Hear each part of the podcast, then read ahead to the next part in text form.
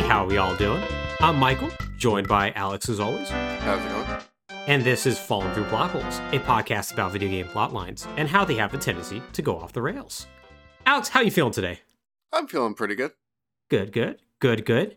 Uh, as we were discussing just before we got started recording, Mhm. I'm recording from an icebox because turns out electricity is important and also strange and mysterious because Yeah. the the power in my place is broken in such a way that half the stuff in here works, such as the ability to save record a podcast, but other the other half of the stuff doesn't work, such as the ability to heat my place or Mhm. cook food. Mhm. Uh, some might say one is more valuable than the other. I, I honestly don't know. I, I'm yeah, it's, a- it's subjective, really. it's it's honestly subjective. I mean, I can still play video games and I could just eat my controllers probably. Probably. Well, they're full of iron and copper. I'm sure you need those. So, what I'm trying to say is this could be a very interesting episode because I have people out back literally digging up power lines. And while they Mm. haven't said that they're going to cut the power, well, Sometimes you just do. Sometimes you just do. So, for you, the viewer, if all of a sudden, one, this episode doesn't come out on Tuesday, and two, there's just a weird break in the middle, you know why now. You Mhm. know why. And honestly, Alex, I think that's going to be very fitting for today's episode because, Yeah. as I promised last week, we're going to be continuing to talk about the Super Mario Brothers movie. Because normally, how we would do this is I would talk about the development and how like everything came together first, because that usually informs how the writing goes. hmm And I figured that would be just a nice page of notes that we could get done in maybe 10 minutes. Uh, fast forward to today, we have an episode that's probably going to be over an hour as I talk about a story that, as I read more and more into it, I got more enthralled about how just really stupid and strange it got. Mm. Just, I guess, to get ahead of myself, it involves North Korea somehow. oh. Yeah. Bet Oh, you didn't. this- ex- No, no, this it's always a good story when North Korea gets involved. Yeah. Yeah, who would have thought that North Korea may have had an influence on who made the Super Mario movie? that you didn't expect that one. No. So yeah, we're gonna we're gonna dive right on in here and uh, and get in into this because once again, this is gonna be a pretty decently long episode, and we are racing against time as Mhm. as to whether or not the people out back with the um with the excavator smoking a cigar accidentally clip some power lines and t- cause the entire building to lose power. So let's go ahead and jump into this. First off, Alex, are you familiar with the development of this movie at all? No. So I was thinking about this, and my perception of this movie's development is basically there was an announcement that Nintendo had signed an agreement with Illumination to make a Mario Brothers movie. Mhm. To to which my first response was, "Wow, I can't believe Nintendo is going to try another video game movie." It has been since the last Mario movie since they were even willing to think about it. Mm-hmm. Followed immediately by, "Yeah, that makes sense." As far as like what studio to pick, yeah, Illuminate, yeah, that makes sense. Okay, yeah, get the Minion guys to make you a popular with the kids Mario movie. Okay, sure. Um, yeah. and then I feel like that was like five years ago. Yeah, more or less. I think um uh I actually have the date somewhere written in these notes, but yeah, it was like 2018, 2019. So yeah. Yeah, and and so yeah, like and my initial reaction was uh, this movie probably will be decent but not great. So I'm not really excited for it, and I'm not going to care about it very much. Mhm. And so I stopped thinking about it, and I didn't realize that five years went by, and we heard like nothing.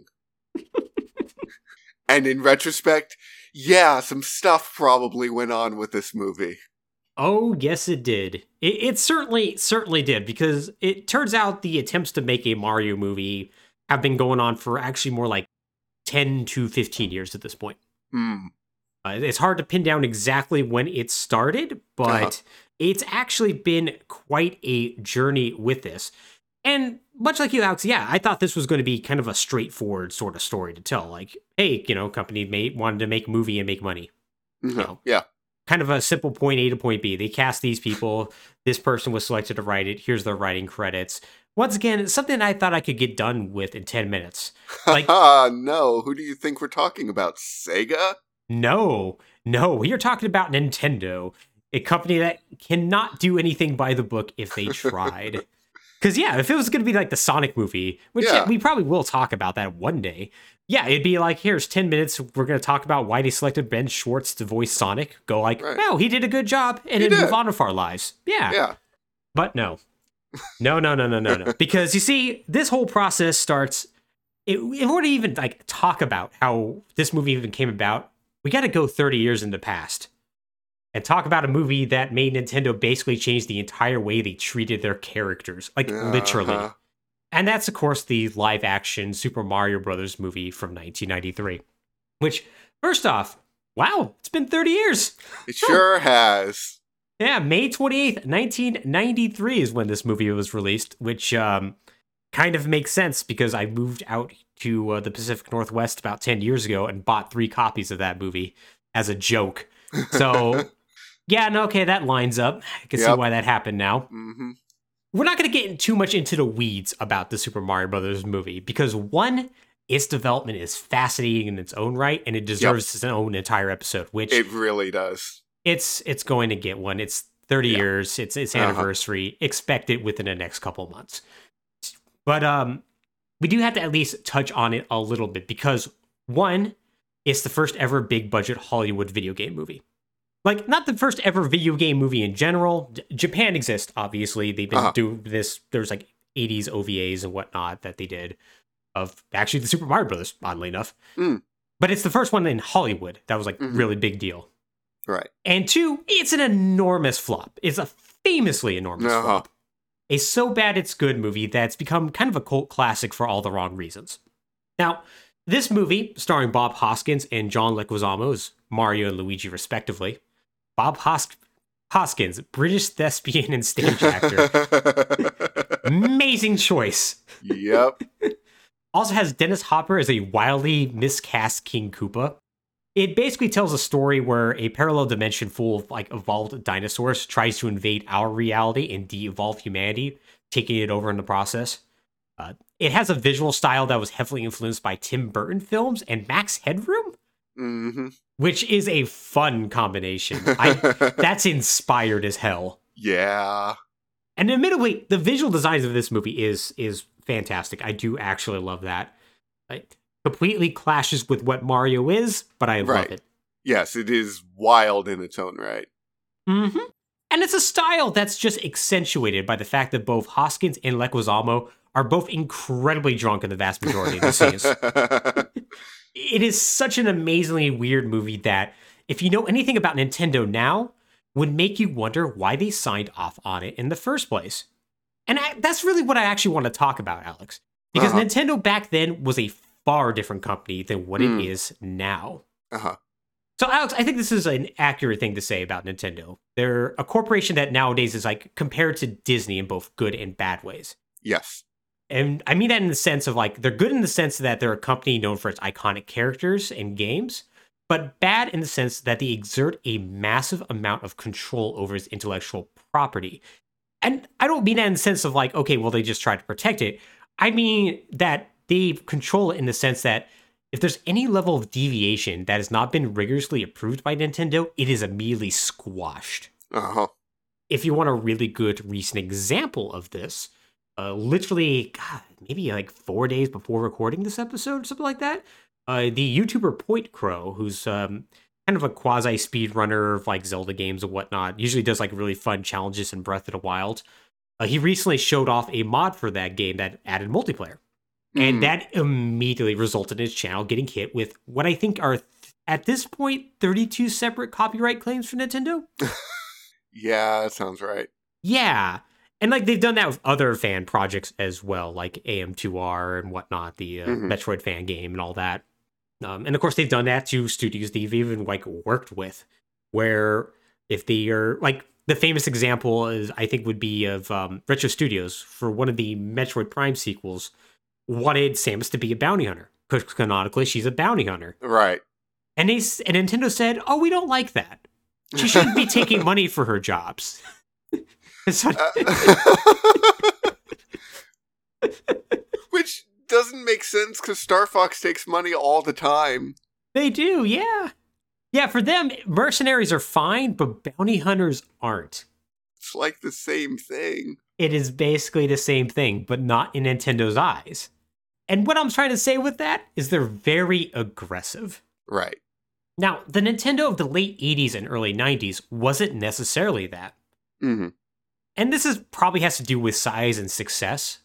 I mean, this was a company that at that point had just barely hit it big with arcade hits like Donkey Kong and their first home console, the Nintendo Entertainment System. And while this did trigger rapid growth for them, it didn't mean they had an overnight change in their business practices. Like, they was still very much a family run business. hmm Uh, Nintendo back then was more than happy, though, to license out their IP, their intellectual property, to whomever would give them the most money. Like, they were still in a period of rapid growth, and they really had no idea about, like, what sort of damage could happen if they were just going to just kind of throw out, like, Mario and have it be licensed with whomever, right? Right. Now, what this meant is that games such as like Donkey Kong or even the original arcade Mario Brothers actually would end up on rival video game consoles, Mhm. such as the Atari 2600 or the ColecoVision and whatnot. Uh, even their flagship uh, uh, NES title, Super Mario Brothers, was ported to Japanese PCs like the Sharp um, X8600. So Nintendo Mania was also in full swing in America as well, and that led to Mario, Zelda, and other properties being licensed for cartoons such as Captain N, food such as the Nintendo cereal system, to, of course, the Super Mario movie.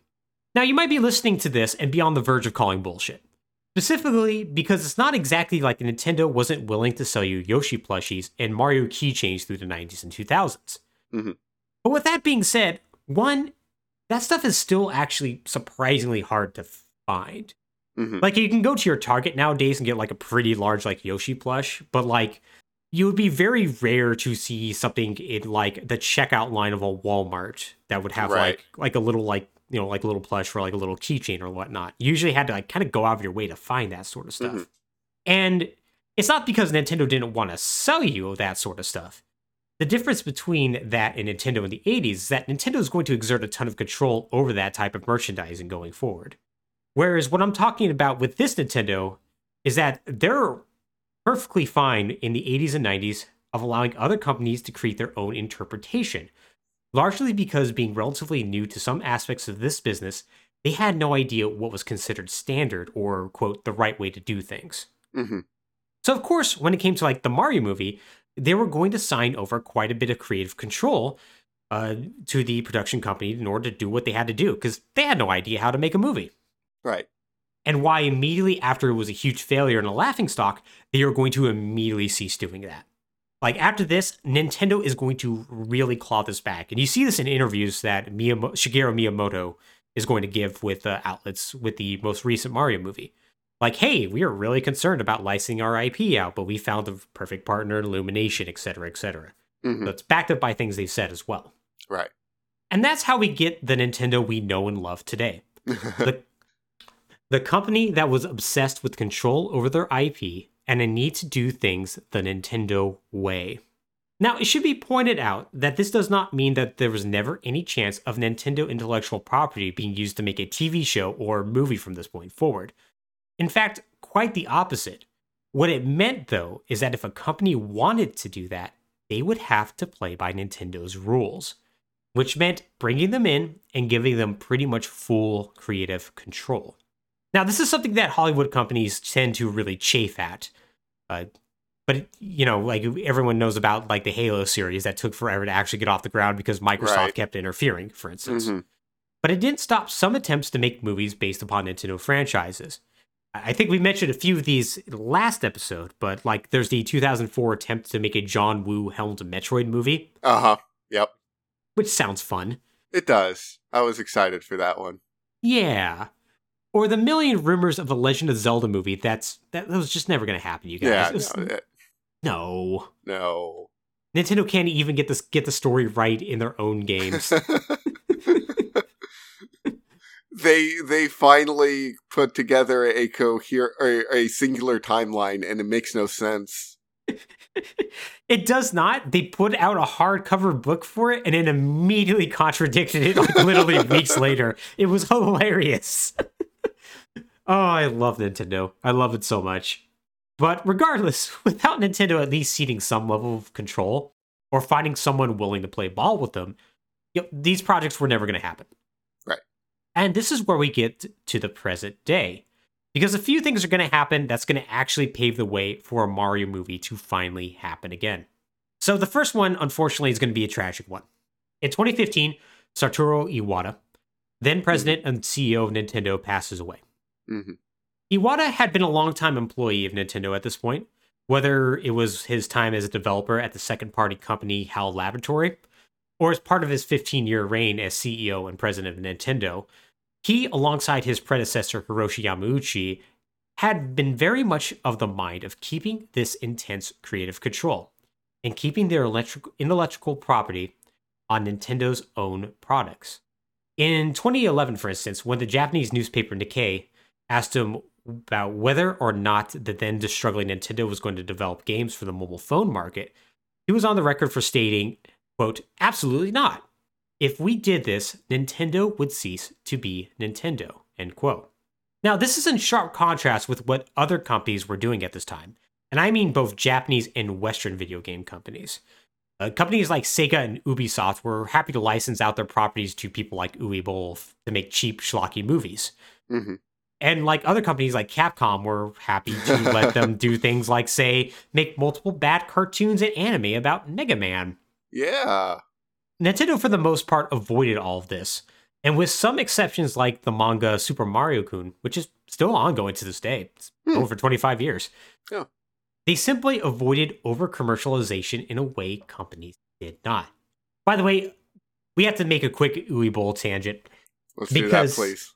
Because as part of this, obviously, I, I looked into a little bit of his uh, his filmography and whatnot. Uh-huh. like, wanted to see if there was some Western companies, some you know Japanese companies, and yeah, there were both.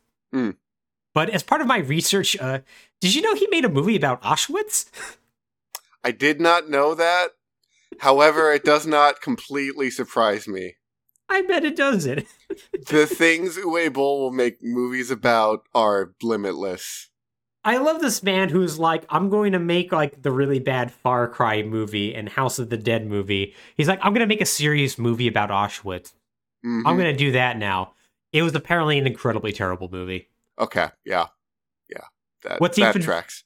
What's even funnier though is that literally his very next movie was Blood Rain, the Third Reich. Ah, yeah. That's the Blood Rain movie I didn't see.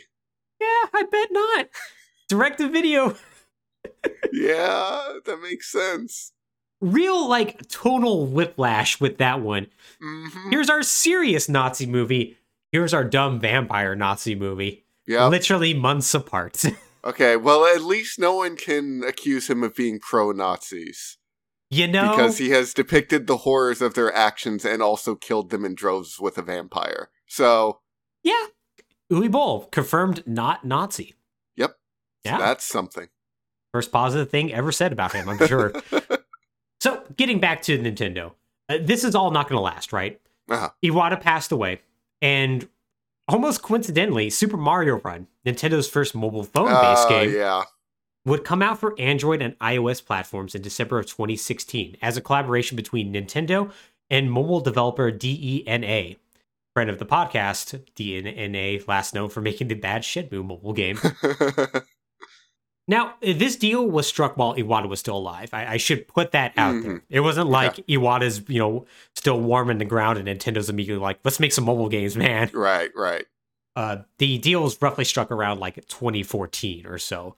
But it still has a curious timing regardless, and it does Mhm. signal that Nintendo's new leadership, then led by Tatsumi Kimishima, was willing to change what it meant to be Nintendo and what a Nintendo product was. And this was immediately followed by other games such as Fire Emblem Heroes, a game nobody talks about. Uh, I know someone who talks about Fi- Fire Emblem Heroes, and oh boy, you want to talk about ceasing to be a Nintendo product. Did they talk about this in positive or negative ways? Uh, kind of Stockholm syndrome ways. Ah, okay, yeah. Actually, that makes maybe the most sense. Sure. Yeah. Yeah. Oh, poor Fire Emblem Heroes. Poor Fire Emblem Heroes. But you know what? At least it's still alive. looking over at the grave of Dragalia Lost. Wait, it actually is still alive? Uh, I think so. I don't know. I mean, okay, I, I'll, I'll listen. Listen, I, I'll be very upfront, transparent about this. I didn't look in to see if Fire Emblem Heroes was still going. I just assumed it wasn't. So, Oh, oh, good for them. yeah. I I feel like it makes too much money off of Fire Emblem fans to die. They are kind of crazy, so yeah, now Yeah. it makes sense. Ah, well, this makes this uh, next part even sadder then, because I was about to say Mario Kart Tour, a game that seems to make just everyone sad, but I guess that's Hmm. actually Fire Emblem Heroes. Yeah. Hmm. Well, regardless, they made a bunch of mobile games. Now, the second thing they're going to do is deals with the reality Nintendo was dealing with around 2015. Uh, a time that, let's say, is not exactly sunny for Nintendo. and I'm not just meaning because, unfortunately, Iwata passed away. Right. Because you see, that's around the time that Nintendo's new console, the Wii U, uh, kind of came out and had been an astounding flop. Mm-hmm. And for once, Nintendo was actually facing some level of financial difficulty. Now, Nintendo almost legendarily never loses money hand over fist. Right. Uh, Yeah, they have incredibly conservative business practices that usually mean they either make money or just slightly less money. mm-hmm.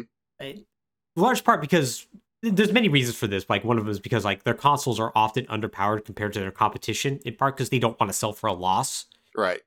But this ended up being unavoidable for the Wii U.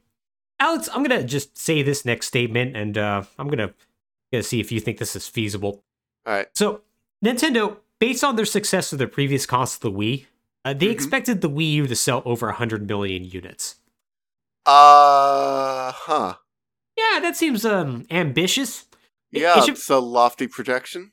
It should be pointed out that the Wii, a system that basically took the world by storm when it came out in, I believe, 2006, Uh huh.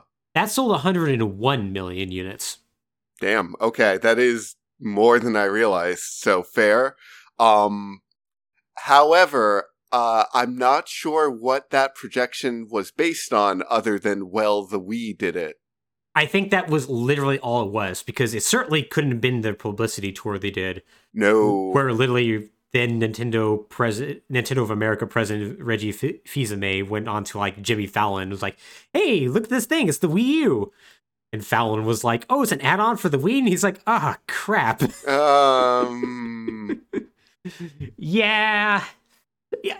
Nothing about the Wii U's lead up really led anybody to believe that the system, much less games released for like Batman Arkham City Armored Edition, were actually going to be anywhere successful.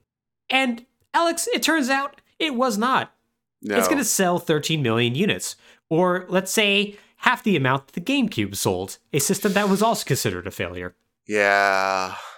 It is the second worst selling console Nintendo has ever released, and that's only topped by the Virtual Boy. Uh huh. Yep. The Virtual Boy, which did sell, I think, 760,000 units. I mean, that at least was more just a weird side project that Right. Gunpei Yokoi just wanted to do, Right. rather than you say, I don't know, the future of Nintendo and its games. So, hmm not a good start. No, not great. No. Now, often when a Nintendo console underperforms, or they're just in this awkward point where, say, their most recent console's been on the market for a while and just isn't selling like it used to, Nintendo usually has a backup plan in the form of whatever portable gaming system they have on the market. Right. Unfortunately, the console, the, the uh, portable system they had on the market was the Nintendo 3DS. right.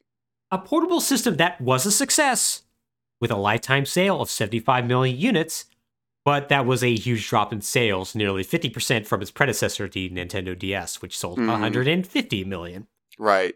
Which, okay, I think the 3DS is a really cool piece of technology. I love my I love the 3DS, absolutely. I gotta be honest, comparing the two, the original DS's library kicks so much more ass.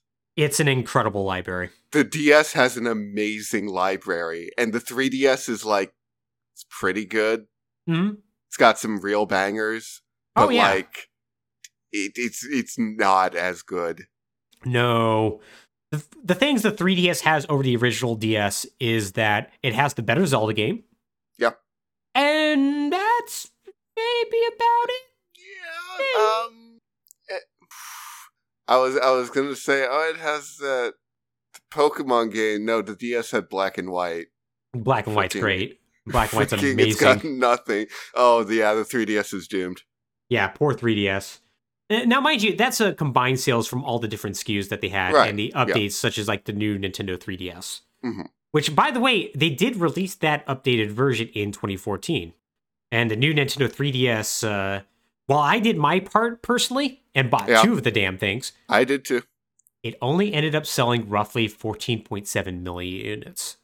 You know what's really funny about that is okay, so SKU updates are never going to sell as well as the original Oh, yeah, no. because, like, it, you're sort of going against the benefit of a console at that point. Um, what I'm sure didn't help was the awful, terrible branding Mm-hmm.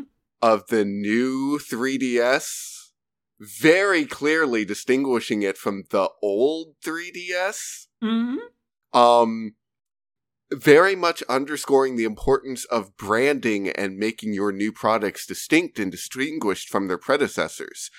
Uh so anyway, Wii U, how you doing? Yeah, you think like Nintendo just like fired their entire advertising department after both the Wii U and the new Nintendo 3DS? I have to assume so. My God, what what were they thinking? What were they thinking? I I don't I don't know.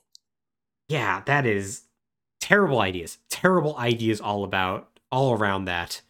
But yeah, because of that, Nintendo simply did not have the revenue streams it normally would enjoy, right? Mhm. And with no guarantee that its successor system, the Nintendo Switch, would be a success like it's uh, going to eventually be, Right. they have to look for alternative revenue streams. And they're going to find it in the funniest way possible with Universal Studios. Hmm. Now, it is Hmm. very funny to me that Nintendo would team up with a company that nearly sued them out of existence 25 years ago. But it is slightly tempered by the fact that at this point, also, I guess it's actually 30 years at this go, at this point. All right, whatever. Anyway, it's Hmm. slightly tempered by the fact that at this point, the Universal we know and love is so far removed from what Universal used to be. hmm Uh, for one, Universal ended up being bought out by the French mass media company Vivendi back in 2004, Uh-huh. who would then go on to form a strategic partnership with General Electric, forming the company NBC Universal, a combination of the television network NBC with the movie production company Universal, which is oddly enough something they've already been kind of doing for roughly the past 50 years at that point. They Hmm. actually had a very close working relationship stretching back to the 50s, but now it's officially codified. Corporations are so weird. They really, really are. Yeah.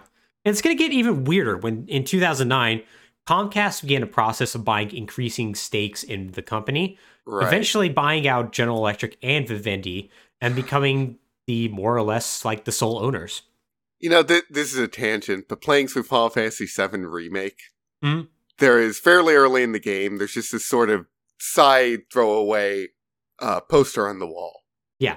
that's like the new uh, digital SLR camera or something from Shinra, Shinra Electric Company.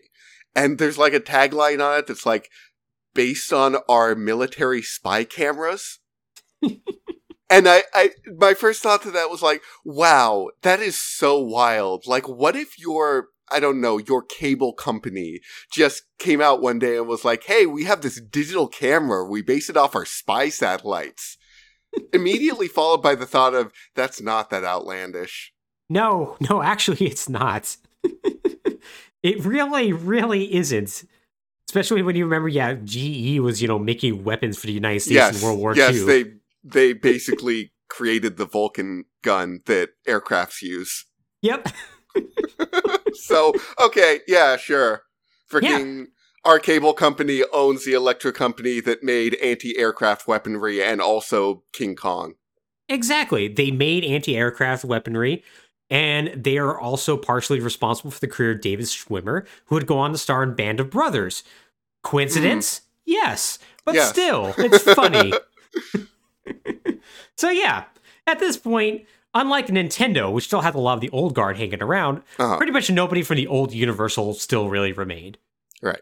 And given that the Universal arm of the company had all sorts of stakes in different entertainment projects, it just kind of made sense for Nintendo to team up with them.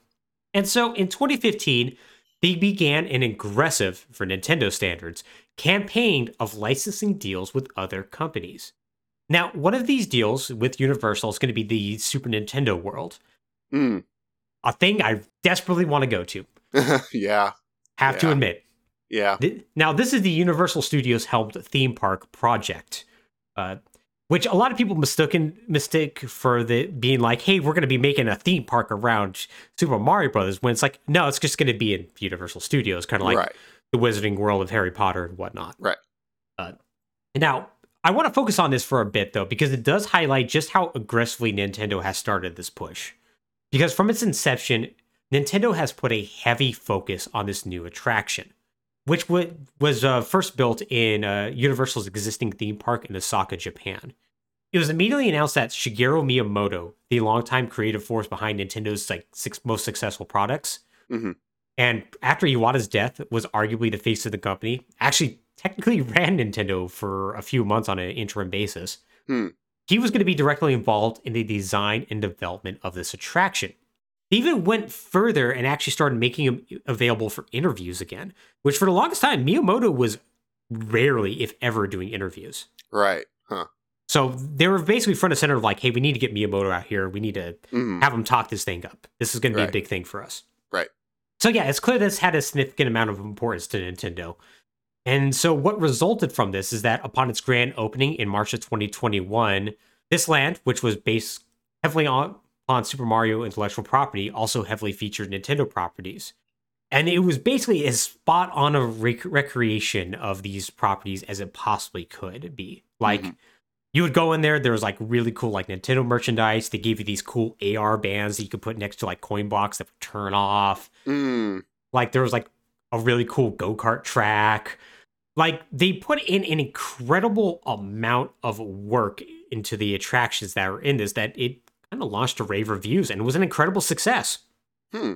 It was so successful that a new location was opened up in Universal Studios Hollywood just this year, like I think literally a month ago at this point. Sounds about right. Yeah, and there's now plans to bring it to Orlando and Singapore in in uh, 2025. Hmm. It's been such a huge success for both Universal and Nintendo, and more importantly for a story, that it's laid the groundwork for what's going to come with the Super Mario movie. Because Alex, I don't know if you know this, but Universal's also a movie production company, Debatably. debatably, but they technically are. And thus, it was only natural that this partnership would allow for the Super Mario movie to come into being. That being said, though, what if I told you there could have been a much different Mario movie? I'm afraid to know more because I'm afraid it's going to be a more interesting movie we didn't get. Oh my god, it's going to be so much more interesting. Damn it. It would have been so much more train wrecky, though, but it would have been so much Ah. more interesting. No, but I want that.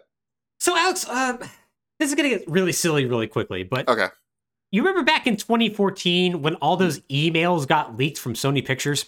Yeah. Oh, that was good. Oh, yes. That was it was so amazing. We learned from that email trove that back in 2014, Sony Pictures uh well, no, let's back up even further. Let's just see, let's just get into the origins of this entire thing. All right. Back in 2014, Sony Pictures, through the subsidiary Columbia Pictures, helped produce and distribute a movie called The Interview. You ever seen this movie? I have not. It's a bad movie. Yeah, I got that impression. Yeah, this movie, uh, which stars Seth Rogen, funnily enough, Yeah. is a kind of bad movie about killing uh, Kim Jong Un, the dictator of North Korea. To keep this short, this caused a lot of controversy. the North Korean government promised a stern and merciless retaliation if the film was ever released, and they even went to the UN to basically complain that this was an act of terror. Now, you should never really uh, hand anything to North Korea, but yeah. uh, I kind of got to hand it to them. They may not have been completely wrong about that. It does seem kind of crass to make a movie about murdering your country's leader, Uh, yeah. Hello, yeah. even though, yes, he is a terrible human being. He is 100% a terrible yes. person. Yes. Yes, goes without saying. But, like, yeah, to make a movie specifically about assassinating him, mm, Yeah. qu- questionable. Like, I'm not going to sit here and be like, oh man, they should definitely have not made this. But I'm like, I'm not surprised they were upset. Right. So, Now, this so went to the UN, they did all that, and this caused such a stir that then CEO of Sony, Kaz Hirai, hey, Kaz Hirai, how's it going? Hey. Man made the sound chip for the Super Nintendo, hmm. and then basically has been the reason why Sony has survived their TV, their you know TV arm, and their movies being absolute trash fires. Uh, he, really, we got to stop promoting people out of their element, man. we really do because yeah, he he wasn't quite a good CEO of Sony, but no, great electronic engineer, not so good at the business stuff not so good. No, or the no. product management. Although to be fair, he's going to try to be good here because he's going to try to pressure Amy Pascal, the head of Sony Pictures, to maybe uh change the ending of this movie to not involve the murder of Oh, yeah. Kim Jong Un. That that'd be a good idea, huh? They eventually compromise on making his death less gruesome. So Okay. there's that at least. Sure. Yeah. But needless to say, the movie is going to be pulled from theaters and released to direct to streaming in December Mm. of 2014. Uh, with the, the funny corollary being Sony saying, no, no, we were still going to totally release this in theaters, but movie theaters were too scared to show this movie. I do remember them trying to lean into the controversy as a publicity stunt. Yeah. And then everyone who watched it just being like, man, whatever, this movie sucks. Yeah, it's like, no, this is a bad movie that just caused controversy. And you're like, well, we'll just try to recoup costs in some way. Yeah. Yeah. Yeah. And to be fair, the controversy did work a little bit, at least on me, because I did stream this when it came out. Uh And upon finishing it, was like, I immediately regret this. so, yeah. That being said, here comes the consequences. mm. One month before this movie was released, in November of 2014, a group calling themselves the Guardians of Peace hacked the computer networks of Sony Pictures Entertainment, leaking a ton of stuff from internal emails, scripts from upcoming movies, and even the entire movie Annie, which that was oh, fun. Yeah. Yeah. Yeah, there was a couple other movies that were that were um, leaked, but that one stuck out to me for some reason. Now, it was quickly discovered that this group was associated with North Korea. They basically just went in and did this and basically told Sony that if they kept this up, they'll just continue releasing more stuff. Um, don't know if that was a bluff or not, but uh, Mhm. I, it would have been nice if they did because boy, the stuff that we get was Oh, ooh, boy. The the real takeaway to me is man, Sony management is bad at their jobs. very bad and just also just kind of racist. yeah, that too. like the stuff in there, like just to get the racist stuff out of the way, like there was a bunch of racist emails between Amy Pascal and producer Scott Rudin about Barack Obama. Mm. Being like, yeah, we should show, we should talk about all these movies that have slaves to, in him to him and see how he reacts. It's like, oh boy, oh boy. yeah, it's yeah, no, you should do that. Yeah, yeah, no, that seems like a good idea. Yeah, but it also includes stuff like, hey, Charlie Sheen's HIV diagnosis came out in this. mm. Uh, which oh Mm. yay, calling Uh. Angelina Jolie a brat and like basically talking shit about Kevin Hart. Like, but the one thing that was relevant to our story, and you know, in order to give this a little bit more of a focus, because this could be an Uh-huh. entire podcast episode by Oh itself. yes. Yes. Sony had the idea and supposedly did acquire the rights to make a Super Mario movie. Oh man. Oh man. Did you know about this? I did not know about that. I want to see that movie. That movie would have sucked. Oh, it would have been. Oh, yeah, it Oh, would have been man. terrible. The Sony produced Mario movie. Oh Mhm. man, that movie would have been dog shit. Oh, Alex, don't worry. You're going to totally change your mind after this next sentence that I'm going to say. Yeah? say. Yeah, please say it. Because in an email dated October 23rd, 2014, with a stunningly poor grasp of the English language, producer Avi Arad, the man responsible for the hit movie Morbius, Oh yeah. told yeah, Amy, yeah, yeah. yeah, he told Amy Pascal, quote, I am the proud father of Mario the animated film. He then forwarded images of him posing with both Shigeru Miyamoto and Satoru Iwata with the message, Happy CEO, let's get together. It's the motherload. End quote. What does any of that mean? I don't know. And I get this obviously is not getting together, but there's like so many grammatical errors in here. Yeah, things yeah, that are yeah. Things that are capitalized that shouldn't be capitalized, the things that should be capitalized that aren't. I don't know why he said happy CEO. Does he mean Iwata's happy? I'm not sure. Does he mean Amy Pascal's happy? I don't know. Okay, so, so I, I needed to just look up uh Avi Arad Mm-hmm. because uh I needed to refresh my memory and so there were there was a time, there was a very specific time, specifically when Spider-Man the first movie came out. Mhm. And people were like, "Man, that's a good movie. Superhero movies are back. I Mhm. can't wait to see where this goes." And then where it went is um bad places. Yep. And debatably, one could argue that Sony almost never made another good movie after Spider Man 2. Yeah, I'd say that's right. Uh, I mean, th- there's ones here and there, but le- to, to be more specific, almost everything Sony did after Spider Man 2, whether it was Spider Man 3, Amazing Spider Man, The Fantastic Four, Morbius, Venom, Mhm. Avi Arad had some hand in. Yep. this man has been ruining licensed movies from Sony for about 15 years. Yes, he has. And dear God, I want to watch his Mario movie. Right? Yeah, this is the man who decided that maybe we should make a Kraven movie. yeah, yeah, everyone loves Kraven the Hunter. Yeah.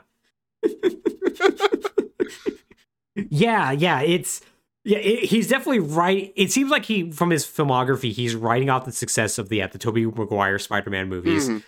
And it was just like, well, what if he's just the Spider-Man guy from now on? And it's like, Right. oh no. Oh no! Which, by the way, so to specifically hone in on one thing, hey, e- everyone at home, did you ever watch Spider Man 3?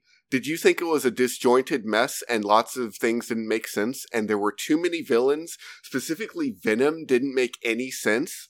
Mm-hmm. Did you know that Sam Raimi, uh, when developing Spider Man 3, was like, uh, I have this great idea for a story about Sandman? And Avi Arad was like, Sandman sucks. You should put more villains in there. And Sam Raimi was like, uh, I could put the Vulture? And Avi Arad was like, no, that's stupid. Put Venom. The kids love Venom. Do Venom. and he has not stopped trying to make Venom happen since that movie flopped. Yep. the man has uh, kept it going. He's- Oh. He's even spread it to the main Marvel MCU now. Congratulations. Congratulations. He did it.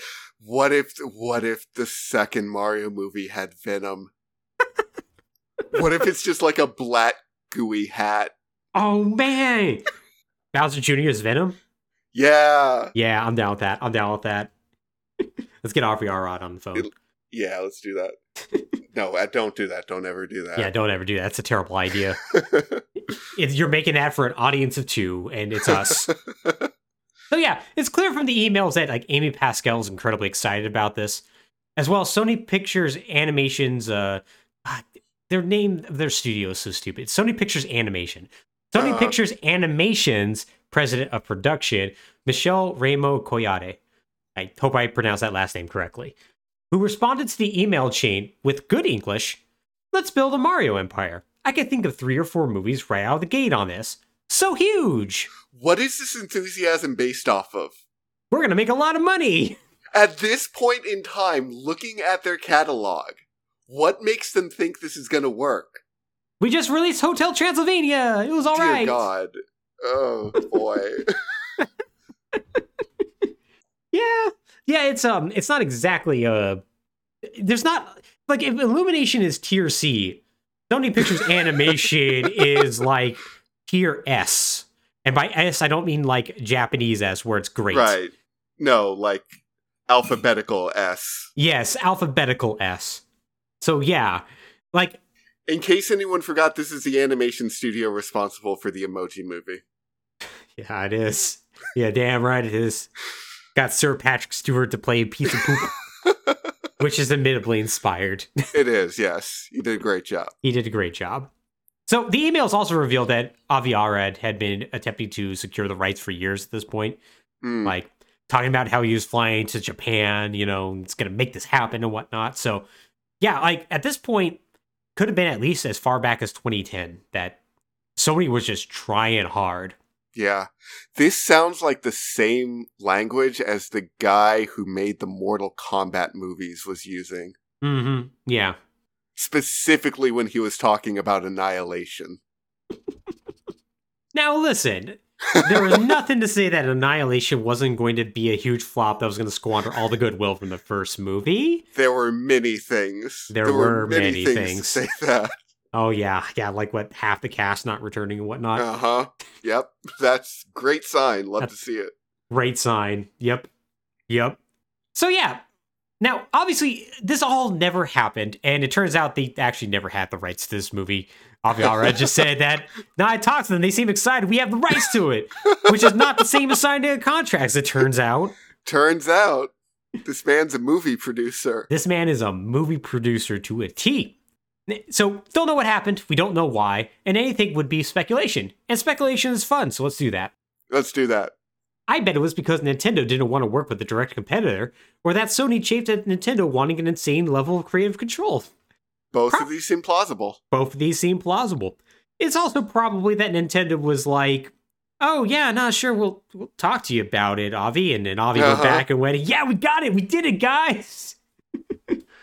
now, I also suspect though is because Sony Pictures probably wanted to do something that was interesting and uncomfortable. Mm. And I know this because one of the directors, Amy Pascal, wanted to attach to the project was, and I know I'm going to butcher this, which is too bad because I love this guy, uh, Gennady Tartakovsky. Mm. Tartakovsky, there we go. Now, Tartakovsky had just got done doing Hotel Transylvania for Sony Pictures, Mhm. but he's best known for stuff like Samurai Jack, Mm-hmm. the really, really cool animated Star Wars, The Clone Wars, and most recently, Primal, that weird as hell thing. He's a man who could certainly do it safe, like he did with the very kid friendly Hotel Transylvania, but he could also get weird as hell if he wanted to, and there's no way in hell Nintendo was going to allow him to do that. there was no way. no. So, now I would have loved to have watched that movie, Alex. Yeah. Yeah, I would I would have watched his Mario movie in a heartbeat. Mm hmm. And honestly, given that he's the guy who desperately wants to make an animated Popeye film, Mm. to the Yep. point he's done multiple, like, screen tests, Uh-huh. like, that would be perfect. Mario and Popeye have a shared lineage. It's Yeah. be- Yeah, that would be awesome. It would be awesome. Once yeah. again, uh reminder that Sony killed the Popeye movie so they could make the emoji movie. Yes, they did. Yes, they did. Ah, man, that screen test was so good too. It was. God, Sony, you're such a nightmare company. They really are. So, deal fell through. Amy Pascal will resign to revelations that she basically hated her own stars, like Angelina Jolie, and of course the racism. Yeah. And now we're back with Nintendo and Universal. So, with Super Nintendo World, Nintendo found that Universal was willing to give them a supreme amount of creative control. And in Universal, they also recognized they were a very competent company with the technical expertise to get the job done. hmm So they're like, perfect. We get to keep all the rights and get most of the profits, and you get to make a movie and get the prestige of saying you worked with Nintendo. Works out for everybody, mostly us. Yep. So after Shigeru Miyamoto met, oh boy, a lot of last names in this that are difficult to pronounce. Mm. Yep. So after Shigeru Miyamoto met Chris Meledandri and found him easy to work with, it became rather inevit- inevitable that a Universal produced Super Mario movie was going to happen. So let's talk a little bit about Chris Meledandri. So Chris is a producer who got his first real start in 1993. Like he'd been working in the movie industry up to this point, but Mhm. 93 is the first time he's going to be a producer of anything. And he's going to produce the Disney movie Cool Runnings. Oh, okay. Yeah, Cool Runnings. Yeah. Yeah. Successful movie that, Yep. alongside other hits such as Sister Act 2, Back in the Habit, I that is a really 90s subtitle that I absolutely it love. sure is. It's great. It's great. inspired. Very inspired. This afforded him the opportunity to oversee 20th Century Fox's new animation studio, Fox Animation. Alex, you remember Fox Animation? I'm I'm really trying. I yeah, they made things. They made one movie. It's a little movie called Titan. AE. God, that was I I could not remember that Fox Animation made that. Yeah, I I freaking love Titan AE. Titan AE is an incredibly cool movie. That was also an incredible flop. That would It lead to sure was. Oh boy. that studio would close shortly afterwards. Oh, that was that was a Don Bluth directed movie, right? I believe I think it might have been Don Bluth's last movie. Probably. Freaking oh man, that that man just had a golden touch of death. He did. He made so many incredible movies that just destroyed every studio that made them. He really, really did. Yeah, directed by Don Bluth and Gary Goldman. Yep. Damn. Real fun fact about this: uh, this also stars John Leguizamo, another Oh, person yeah. who's had a, just an absolute cursed career despite his talent. Yeah. So funny how that works. I, I Mhm. imagine that's why they both um, both Miyamoto and, and Chris got along. They just bonded over John Leguizamo just destroying movies Yeah. Probably. through no fault of his own. Yeah. Now, surprisingly, he's not fired by 20th Century Fox after this because he can't actually fail in Hollywood. Right. And instead, he helps lead Fox's acquisition of Blue Sky Studios, hmm which would go on to produce the very successful Ice Age franchise. And the very successful like nothing else. Yeah, pretty much.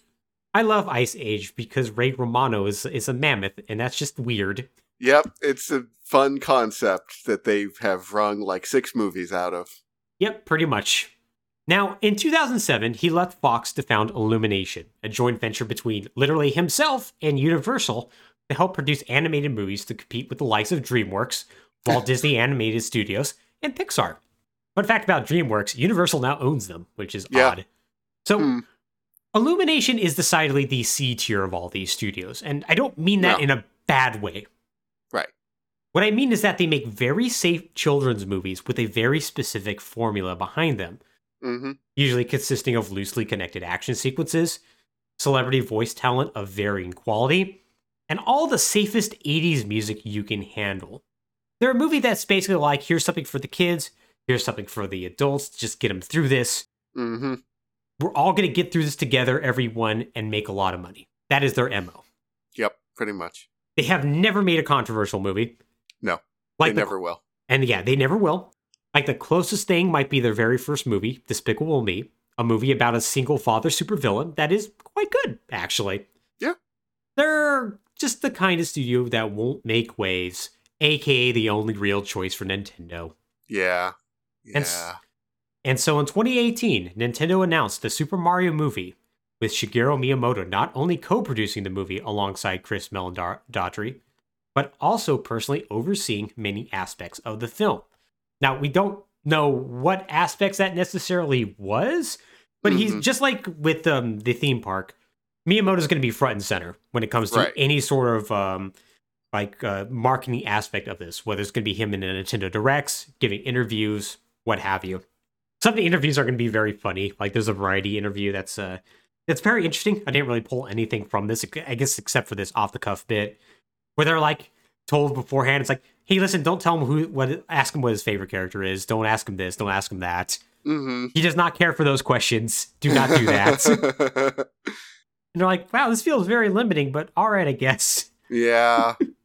Yeah, it's, it's it's kind of funny. Like he has almost like a rock star level treatment now being given to him. hmm Yeah. Yeah. That it happens. It happens, and eh, I guess he, at this point he kind of deserves it. He probably has been asked that question a million times. I'm not right. Yeah. being like, no, don't ask me that. so now this isn't to say that there wasn't a chance that this movie could be like especially weird or anything like that. Because one of the first things we found out about the production of the movie was who was selected to direct it. Here comes some more last names that I am going to mispronounce Aaron Horvath and Michael Jelenic. Now, previously, these two had worked on the animated series Teen Titans Go. Ah. Yeah, Okay. yeah, an animated series that's made so many people upset and also featured Robin helping to murder Batman's parents gleefully. Alex, how do you feel about Teen Titans Go? Let's have a Teen Titans Go sub. I I think it is a very funny, stupid cartoon. Mm-hmm. I find it extremely entertaining and funny. But even funnier than the show itself is what it represents about how badly Warner Brothers can bungle what people want them to do. Oh yeah, absolutely. It's like, hey, all of you like many, many fans of the Teen Titans cartoon that we like canceled in its heyday and Mhm. never gave a proper conclusion to. Good news. We're gonna bring a new Teen Titans cartoon. With the and it is gonna shit all over the tone and spirit of that old cartoon. It's so hilarious. They announced it. They showed like the characters having like more or less the same designs, and like Mhm. all the voice actors are back, and they're like, "Yeah, no, listen, they're gonna be just, Psych! they're gonna be incompetent fuck ups the entire time." It's oh my god! It's like the because it was right in the middle of their like big revitalization of like DC animation, and Mhm. they they were doing Young Justice, and they were like signing Netflix deals. And it's like you could you could just finish Teen Titan. You could just finish Teen Titan. Just do literally the thing everyone wants you to do. Just do it. and they're like, "Nah, son." Nah, we're gonna we're gonna do the opposite of what you want. We're gonna do a movie where those characters do come back, and they basically spend the entire movie hating the Teen Titans Go people. Is not only are we going to do the opposite of what you want, but we are going to signpost that we're doing the opposite of what you want and how mad you are about it.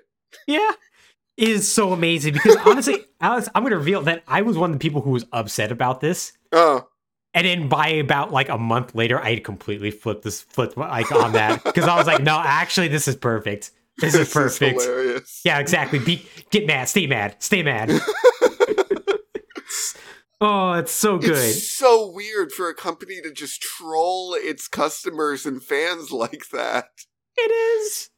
Oh, for like a long time. That show had multiple seasons. that show was more successful than the original Teen Titans cartoon. In every sense of the word, it's, Oh my god. It's oh, it's messed up. It's- it's messed up, but it's hilarious at the same time. yeah. Oh, so yeah, yeah. They they hired they hired the idiots behind that to be the directors of this movie. Good. Yeah, they should have done that and just made a movie that shits on Mario for an hour and a half. oh, I would have loved that. It would not have made him nearly the amount of money that they would have wanted, but I would have loved No, it. Yeah. Hey, Mario's stupid. What, Mhm. you run around jumping on blocks? That doesn't make any sense. Mhm. Go home, idiot. Yeah. they would have had Daisy in that movie. Anyways. Yeah. so um that all that being said, they almost immediately said they plan on making a faithful adaptation of the material. And the film Yeah. would be the opposite of the irreverent Teen Titans Go. That's exactly from them. So yeah, 100% like, no, we're not going to do that. Don't worry. Yeah. This is. Nintendo. Yeah, they, they would actually just have us murdered. Yeah, we would be dead. so they also confirmed that Nintendo, like, kind of inadvertently, basically involved themselves in practically every aspect of the film, down to storyboarding the scenes. So Huh. yeah, Yep. yeah, they signed off literally. They probably signed off the periods that ended sentences. That's probably how close they were to this. Right, yeah. So for Nintendo, this level of control even extended to how news of the movie would be disseminated. Now, I found it interesting that you said that you hadn't really heard a whole lot about this movie in the lead up to it. And I'm both surprised and not surprised because I'm thinking about how I knew about it. And that's Mhm. because Nintendo would announce all their like news, not in like a press release or a news story or anything like that. It had to be a feature of its own, usually as part of or its very own Nintendo Direct or Nintendo's pre recorded news and announcement shows that they will usually announce literally days before it happens Uh-huh. in Yep. a way that's kind of annoying, I have to admit. Yeah, it's it's gotten old. Like it was kind of charming when they started doing that, and now Mm-hmm. it's just sort of worn out its welcome. It kind of has. I would just like a little bit more foreknowledge. Uh huh. But yes. So they would often have Miyamoto front and center to tell you all about what was going on. Whether it was like what was new about the film, here's a trailer, or perhaps most controversially, the announcement of the voice cast, which we got to talk about. So, now when asked directly about it, longtime Mario and practically every other Nintendo character voice actor, Charles Martinet, hmm said with his trademark enthusiasm, I've never seen an interview or like seen a piece written about him where he isn't just like bouncing off the walls. Uh. Yeah, It's it's great. It's charming. This. that he would find it a marvelous thing if he could play Mario, and that he would, quote, go in and play it with a great joy and happiness, end quote. This was from an article where it was revealed Nintendo had not reached out to him at all, Great. which was depressing. And on September 23rd, 2021, Nintendo had a direct where, as part of it, Miyamoto announced the voice cast and probably broke Martinet's heart at the same time. He would not be the voice of Mario, but rather veteran actor Chris Pratt would be. Now, Chris Pratt, he of the Guardians of the Galaxy and Parks and Recreation, hmm was obviously, well, I should say obviously, uh, he was a very controversial choice. Now, Yep. anyone who had paid attention to Illumination's previous casting choices in their movies probably shouldn't have found it a surprise. Casting Hollywood celebrities as voice actors is what they do. Exactly. Yeah. Of course, they cast Charlie J. Charlie J. Charlie Day, Anna Taylor Joy, and Seth Rogen because, of course, they would. Yeah. But Chris Pratt probably bore the brunt of the hate. Now, I'm not a Chris Pratt fan, really, hmm but who boy, he, I, I think he got kind of a rough treatment with this. It, it was a lot. It was Like it was a lot all of a sudden. It was, and it was like literally like them picking apart like just like the smallest things. They being Nintendo fans. Uh-huh. Like for instance, in a video he did shortly after the announcement, that admittedly did kind of come off as a little fake. He mentioned how he was a Mario fan, and as a kid he would go to the laundromat and play Super Mario Brothers on the arcade cabinet, which fans immediately pointed out, "Oh, he's a fake fan. He mistook it for the Mario Brothers arcade game." Which to that I say, there's a Play, Tw- PlayChoice 10 machines exist, as well as the first Super Mario Brothers game. It's actually you idiots who are wrong. Get your Mario knowledge right. But it does highlight the fact that people were willing to pick apart the most minute of details. right. And like eventually he did kind of like get annoyed by this, but he also sort of rolled with it. There is um a quote that he supposedly gave to E Entertainment that was off the cuff Uh-huh. that I could not verify, so I don't know if it's true, but it's too funny not to mention. He said, "Well, you know, yeah, it's been very controversial that I'm playing, you know, Mario in the Mario movie. So I went back to refresh myself with some, you know, Nintendo titles, and I gotta say, Paper Mario Sticker Star might be one of the greatest games ever made. Which I don't know if that's true, but if it is, tip of the hat to you, sir. That is mm-hmm. hilarious as shit. Cause that game sucks. that's a good. That's a good little trolley bit. yep. Yeah. Once again, I could not find where that original quote came from. It came from a tweet from a, from a news aggregator. Don't know if it's actually true, but it's funny, so I'm going to mention it here. So now, and to also be fair to Pratt, I think we mentioned this last episode. I think he does actually try in this movie. I think so. Yeah. There, there were definitely like early trailers where it was he didn't and to be fair, he didn't get like a lot of lines in those trailers, but Mhm. what he did get didn't come off as trying nearly as hard as he actually does in the movie. Oh yeah, like yeah. There's the very first teaser when he like Mhm. arrives in the Mushroom Kingdom, and he says, "Mushroom Kingdom, here I come," and people pointed out that he sounds like Linda Belcher from Bob's Burgers. right. which is hilarious to me. Yeah, but by the end, like, he put on a decent voice. You know, Yeah, it, it wasn't just Chris Pratt. yeah. Yeah, yeah. Unlike say Seth Rogen, who uh, Yeah. Mhm. who did not, and has been getting quite a bit of hate for it for just using his voice and not trying to mask it at all. Which, to Mm. be fair, he got annoyed about that as well and clarified that quote. I was very clear that I don't do voices. If you want me to be in this movie, then I'm going to sound like me, and that's it. That was the beginning and the end of the conversation. End quote. yeah.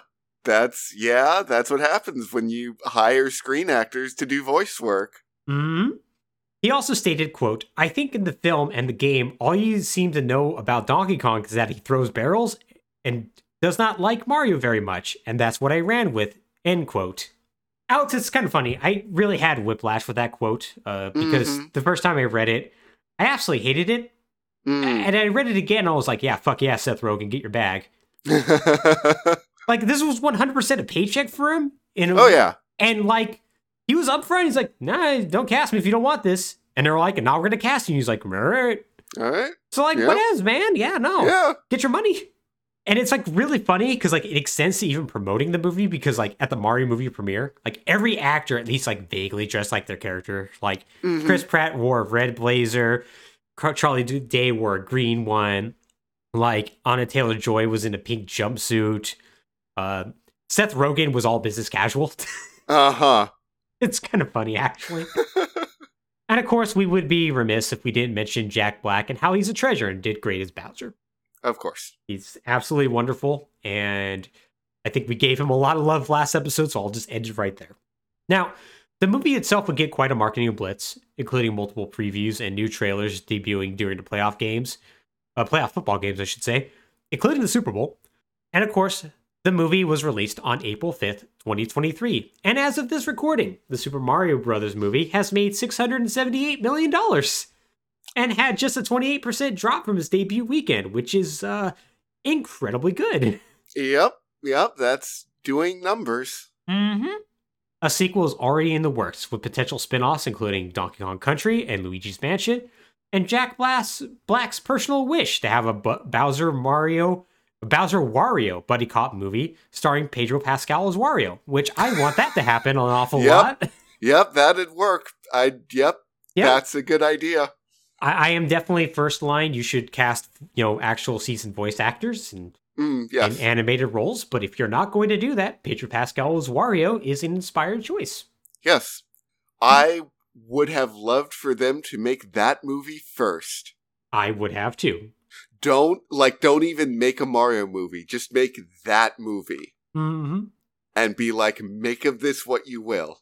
Yeah, it worked out for Marvel. They started with Iron Man. That worked great. Yeah. No one who knew who the hell Iron Man was. Ah, yeah. The, everyone was like that Black Sabbath song, and they were like, "No, but we're gonna play it anyway." I I was the idiot who was like, oh wow, they, they remember the '90s cartoon. uh, but yeah. So yeah, Mario movie has come out. It's an incredible success. The next, the development of the next one probably will not be as nearly as interesting as this one. But hey, No, you know that's just how sequels usually go. Alex, how are you feeling? Uh, I I feel okay. I'm again. I'm kind of a little bit surprised sometimes about this movie by how fervent people are about it. Yeah, Like you were mentioning, oh, people got super upset about all the casting, uh, the voice casting, and I was like, yeah, it was. Some of the casting was sort of mid tier choices, but also like whatever. yeah. It's the Mario movie. It's this weird thing. I, I think just like as like Nintendo fans, like I I definitely count myself as a Nintendo fan. Huh. Like we we heard that and we're like, ah, fuck that. Just get Martinet in there. Just have him do it. Yeah. Oh, yeah, yeah. Obviously, Yeah. that would have been the better choice, but Illumination wasn't gonna. Yeah, they never were. Of course not. So whatever. But it's like there was something else about. Oh, is is this being like faithful to the source material of Mario? I'm like the source material of Mario yeah. is whatever the hell Nintendo wants to make on a Tuesday. Mm-hmm. that like there is no source material of Mario. It's a game about jumping. Yeah. Yeah, like if they had caught him at the wrong time, this movie would have been about Princess Peach being pushed into electric fences in a in a sock in a battle soccer game. Like Yeah. they're just lucky they caught him on the Monday. Yeah, exactly. It's like it's it's exa- it's like we said last time. Like Mario is whatever. It's just a cast of characters that are meant to be an ensemble that can be put into whatever the heck it needs to be. Yeah. And they they put him into this and it made 600 million dollars. So, Yeah, t- it turns out they made the right decision. And given once again, if they have the full rights to this movie, not Mhm. not Illumination, not Universal, Nintendo does, and are most likely reaping the vast majority of the profits. Yeah, yep. Nintendo's Yep. Nintendo was very pleased with how this worked out. I'm very Yep. sure. Yep, I can imagine. Mhm. Um and the other thing is like you you were mentioning you were sort of surprised that I said I didn't hear anything about this movie. Mhm. Um like obviously I followed some of the directs at least. I not being that enthusiastic about it, I didn't like sit down for every one of them, but I did, you know, watch some of them. I was Yeah. aware of the news. What I meant by that was more of like I didn't hear much behind the scenes news or headlines or like there there was no contract drama, there was no negotiations or speculations of oh maybe maybe this director will get attached, maybe this studio like it was very much just they signed the safest studio, went quiet for like 4 years Hmm. and then showed up and were like here's a movie we're going to release and then they released it And that's the most Nintendo way to do it. Right? Yep, it sure is. Like that's exactly what they've done with the Breath of the Wild sequel, Tears of the Kingdom, Mhm. right? Where you just go years without hearing about it, and it's like, okay, here's a trailer. Take a look at this. Take a look at this nonsense. Yep. Yeah, We it- put a rock on this stick. Mhm. Sixty dollars. it- yeah, it's sold. Yes. Honestly, yes. Yeah, like if it's one of those things like if you paid attention to like Chris Pratt's social media accounts, you would see like Mhm. some ba- behind the scenes stuff. But like Right. Obviously, I'm not on Instagram. I'm not going to be doing that. Right. Yeah, yeah, you're not going to get like headlines in like E or whatnot about this. Right. Yeah, compared to like again, go back to any Sony movie in the past 10 years. Mm-hmm. And it is just like a nonstop ride of you know, the director had this to say and the, the actor is really mad about this Mm-hmm. thing and why fans are kind of concerned that this looks like a terrible movie. Yep, yep. Yes, Sony desperately reshooting X to make up for Y. Uh-huh. Sony gets the whole movie. Sony gets tricked by online meme, re-releases terrible film. oh, uh, Morbius rules. It's so terrible. Mobius Morbius is the gift that keeps on giving. Kraven It has no sure is. chance of living up to No, no. Kraven will be the Venom 2 to Morbius's Venom. It's dire. what is what does that make the Bad Bunny helmet Spider-Man spin-off film about the Mexican luchador that appears in exactly one comic? Uh, honestly, a coin toss. Ah, fair. oh, yeah, yeah. It's it, it. It was the most Nintendo thing that could ever possibly exist, and I guess maybe that's that's like the final coda to this. Is that despite Yeah. Nintendo kind of opening up and allowing their IP to be used, at the end of the day, it was still Nintendo doing what Nintendo does, Yep. and it worked out usually how it works out for Nintendo. Mhm. Incredibly rich and also holding the bag. Yep. So, yep. And I think that's maybe the. Unless you have some final thoughts, maybe that's the perfect place to end this. No, I was gonna say now that Universal has helped make the Mario movie, there is a chance that we could get Bowser in a Godzilla movie. But going back to what you just said, no. no, that won't happen. Nintendo would. I mean, I guess Nintendo has is not against cross pollination with other franchises. See, um, Diddy also ran Minions the Rabbids. Um, Oh yeah. I guess it's not fair. The Rabbids were first, but still, Right. Yeah. But yeah, no, that would not happen. No. Uh, but yeah. Well, Alex, I appreciate you joining me as always. Of course. And for you, the listener, I hope you enjoyed this part two about the Super Mario Brothers movie. And if you like this and other episodes, you should follow us on either ftp.podbean.com or search for Fallin' Thru Plotholes on your podcast service of choice. You know, once again, leave us a follow and give us a review. We do definitely appreciate it. And until next time, take care, everybody. Take care.